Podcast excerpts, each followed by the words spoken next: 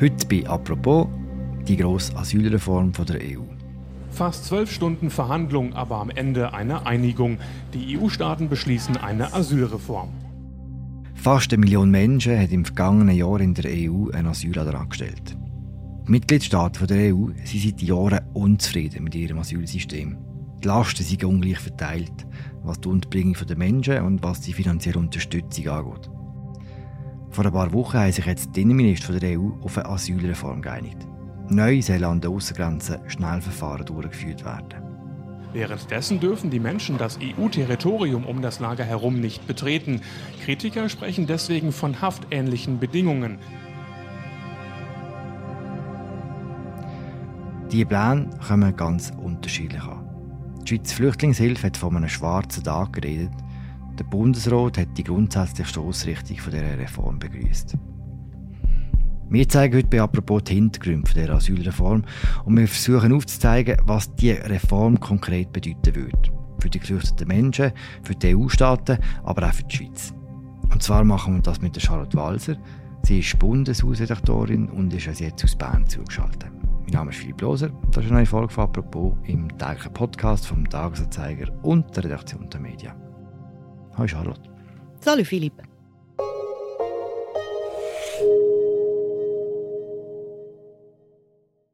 Charlotte, wir machen uns zuerst ein Bild von der aktuellen Lage. Wie ist das europäische Flüchtlingswesen heute organisiert? Also es gibt ja das Dublin-Abkommen, wo die Schweiz dabei ist und dort sind die Regeln drin festgeschrieben. Also dort ist geregelt, welcher Staat für die Prüfung von Asylgesuchen zuständig ist.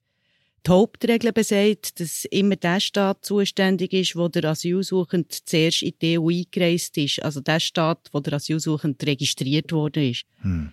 Wenn jetzt jemand, der in Griechenland registriert wurde, ist, in der Schweiz ein Asylgesuch stellt, dann kann die Schweiz nachher die Person auf Griechenland zurückschicken.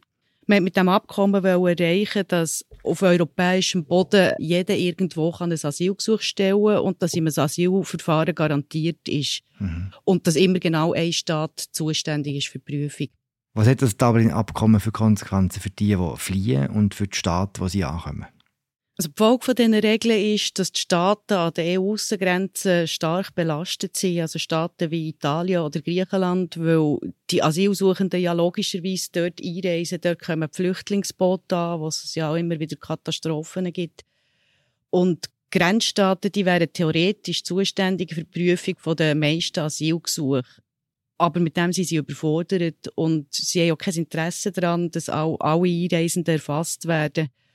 Und darum reisen viele Asylsuchende nachher weiter, ohne dass sie registriert worden sind. Das ist das eine. Und aktuell zum Beispiel nimmt Italien keine Asylsuchenden zurück aus Ländern, wo sie eigentlich nachher zuständig wären dafür. Hm.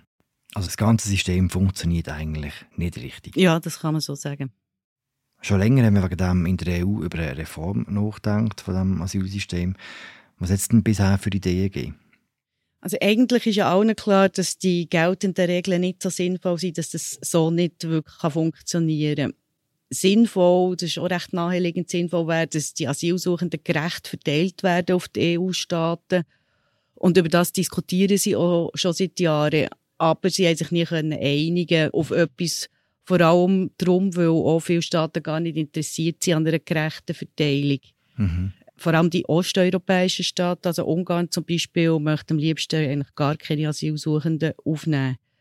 Und Staaten an der Aussengrenze, also Italien oder Griechenland, die wollen natürlich nur mehr Verantwortung übernehmen, wenn sich die anderen Staaten bei der Verteilung solidarisch zeigen. Und bis jetzt hat man sich nicht einigen Jetzt ist es offenbar doch gegangen. Jetzt haben sich die Minister geeinigt. Warum hat es jetzt funktioniert?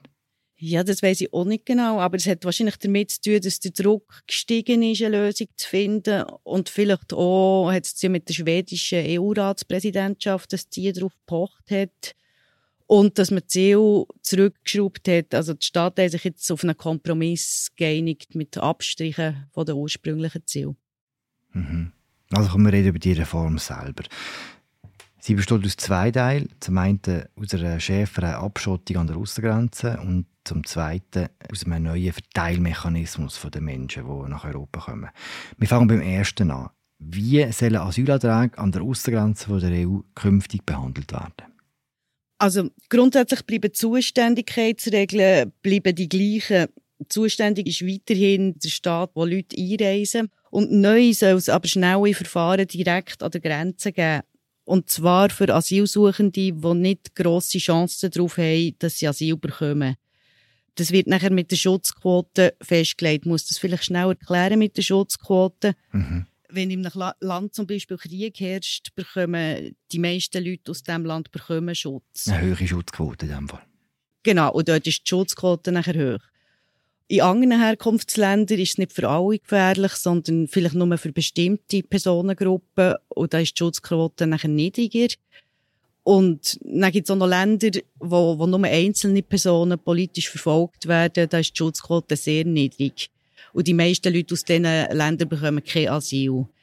Zum Beispiel gilt das für die nordafrikanischen Länder, also Tunesien. Und die Reform, die sieht jetzt eben vor, dass für Leute, die aus Ländern kommen, wo die Schutzquote 20 Prozent oder tiefer ist, mhm.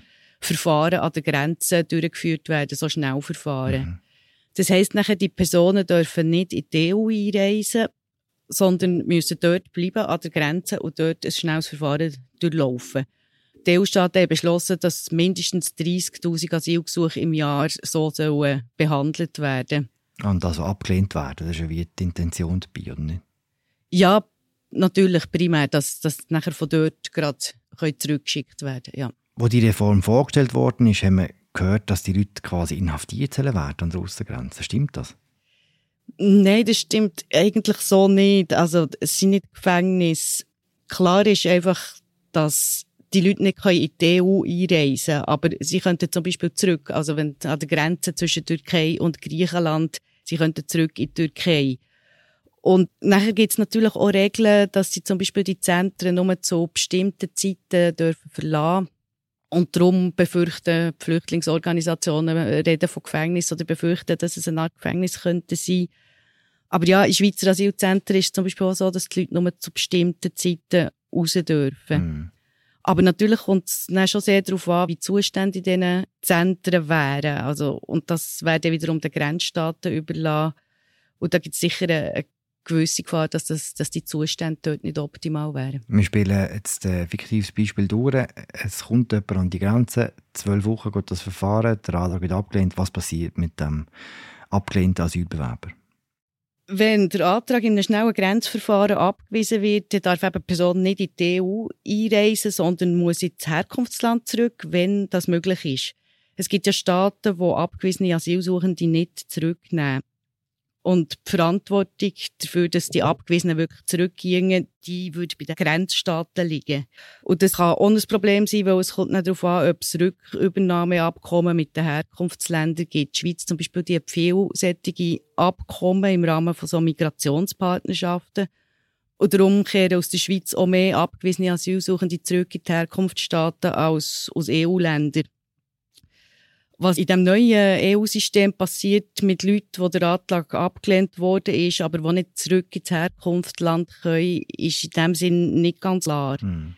Es gibt da immer wieder die Idee, die Leute könnten einfach in einen anderen Staat gebracht werden, zum Beispiel auf Ruanda, in einen Drittstaat, den sogenannten. Und die EU-Staaten haben sich jetzt aber darauf geeinigt, dass das nur so passieren soll, wenn die betreffende Person eine Verbindung in den Staat hat. Also zum Beispiel dort schon mal gelebt oder Familie, die dort lebt. Abgesehen davon, es ist natürlich immer auch eine Voraussetzung, dass der Drittstaat einverstanden wäre damit und dass die Fachleute schon skeptisch. Das ist, glaube ich, nicht so realistisch. Bis jetzt hat es jedenfalls nie funktioniert mit diesen Ruanda-Überlegungen. Dann haben wir noch ein anderes Beispiel. Asylbewerber an der Außengrenze, der Asyl gewährt bekommt, wo kommt der an? Wenn er Asyl bekommt, darf er in die EU einreisen und je nachdem, da kommen wir ja glaube noch drauf, wird er eben einem Land zuteilt, weil es ja so einen Verteilmechanismus gibt. Mhm. Es gibt ein neues Verteilsystem. Wie funktioniert das genau? Also das neue Verteilsystem, da haben sich die EU-Staaten das erste Mal zu Solidarität bekennt sie haben sich darauf geeinigt, dass alle Länder müssen einen Beitrag leisten Wie, wie gross der Beitrag ist, wird nachher so berechnet anhand von einer Formel. Es hängt ab davon, wie, wie gross das Land ist und wie viele Asylsuchende das in der Vergangenheit in diesem Land eingereist sind. Eigentlich ist es ein ähnlicher Gedanke wie im schweizerischen System. Da werden ja die Asylsuchenden werden auf Kantone verteilt, proportional zur Bevölkerung der Kantone. Und so ähnlich ist es so denkt in dem neuen Asyl-EU-Asylsystem. Mhm. Allerdings können dort Staaten wählen, welchen Beitrag dass sie leisten wollen. Sie müssen also nicht zwingend eine bestimmte Zahl von Asylsuchenden übernehmen. Können sie auch gar keine übernehmen, wenn sie nicht wollen? So wie jetzt zum Beispiel die osteuropäischen Staaten, die sich bisher immer total quergestellt haben bei einer Asylreform. Ja, das ist eben möglich. Also die Regeln von dem Verteilsystem sind so, dass entweder die Staaten können Verantwortung für Asylsuchende übernehmen oder sie können sich am Aufbau von Strukturen beteiligen, eben zum Beispiel an diesen Grenzen. Oder sie können einen finanziellen Beitrag leisten. Sie können sich also quasi freikaufen. Mhm. 20.000 Euro entspricht nachher der Übernahme von einem Asylsuchenden. Und aus den Ländern an den Außengrenzen sollen pro Jahr 30.000 Menschen in andere EU-Länder gebracht werden. Mhm. Und die Frage stellt sich natürlich schon ein bisschen, ja, was passiert, wenn alle zahlen wollen und niemand will Asylsuchende aufnehmen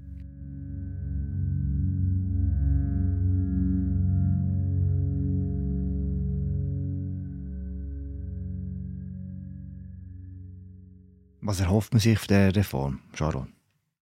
Man erhofft sich, glaube vor allem, dass Asylsuchende, die geringe Aussichten auf Asyl haben, weniger in der EU unterwegs sind und durch mehrere Staaten reisen, dass die schon an der Grenze müssen umkehren oder vielleicht auch, dass sie gar nicht erst aufbrechen. Also man erhofft sich schon auch, glaube eine abschreckende Wirkung. Ja gesagt zu dieser Reform hat bis jetzt die Innenminister der EU. Wer muss jetzt sonst noch Ja sagen? Wie geht es jetzt weiter mit diesem Projekt? Das EU-Parlament muss noch zustimmen.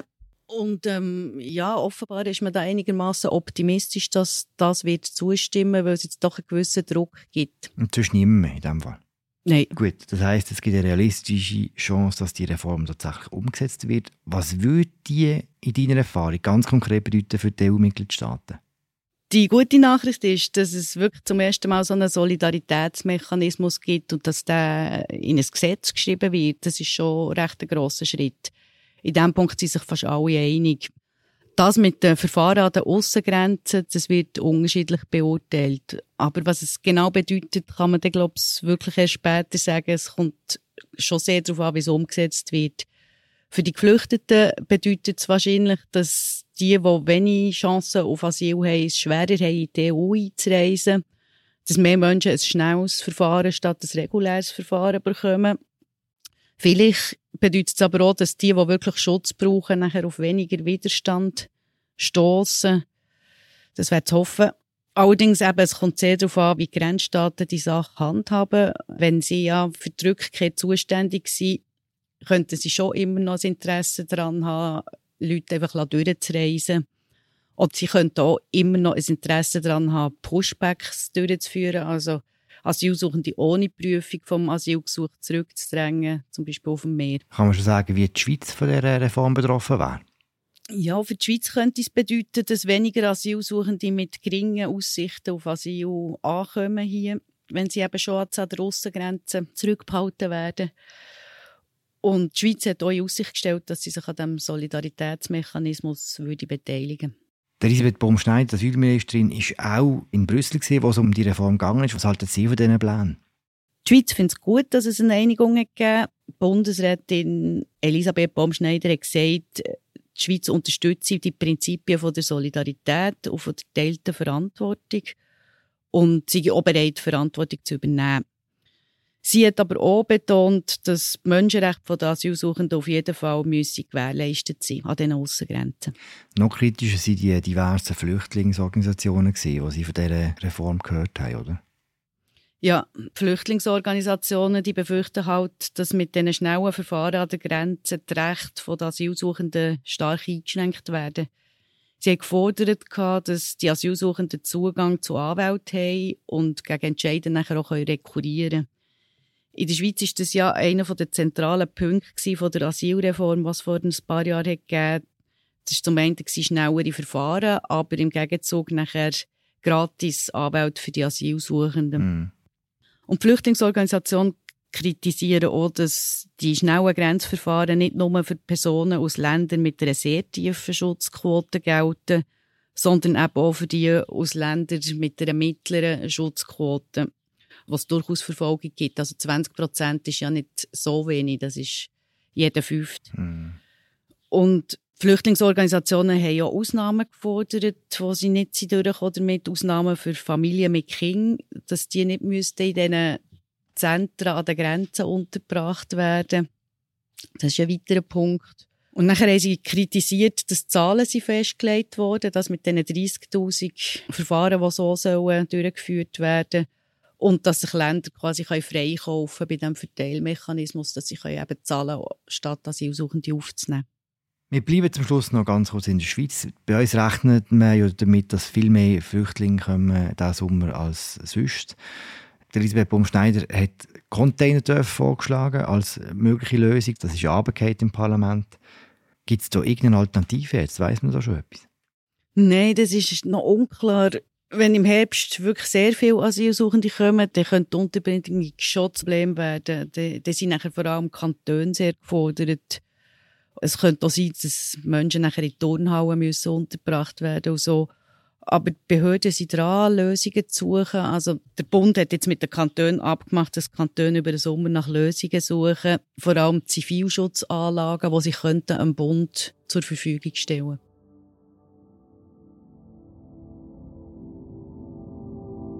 Danke, Charlotte. Merci dir.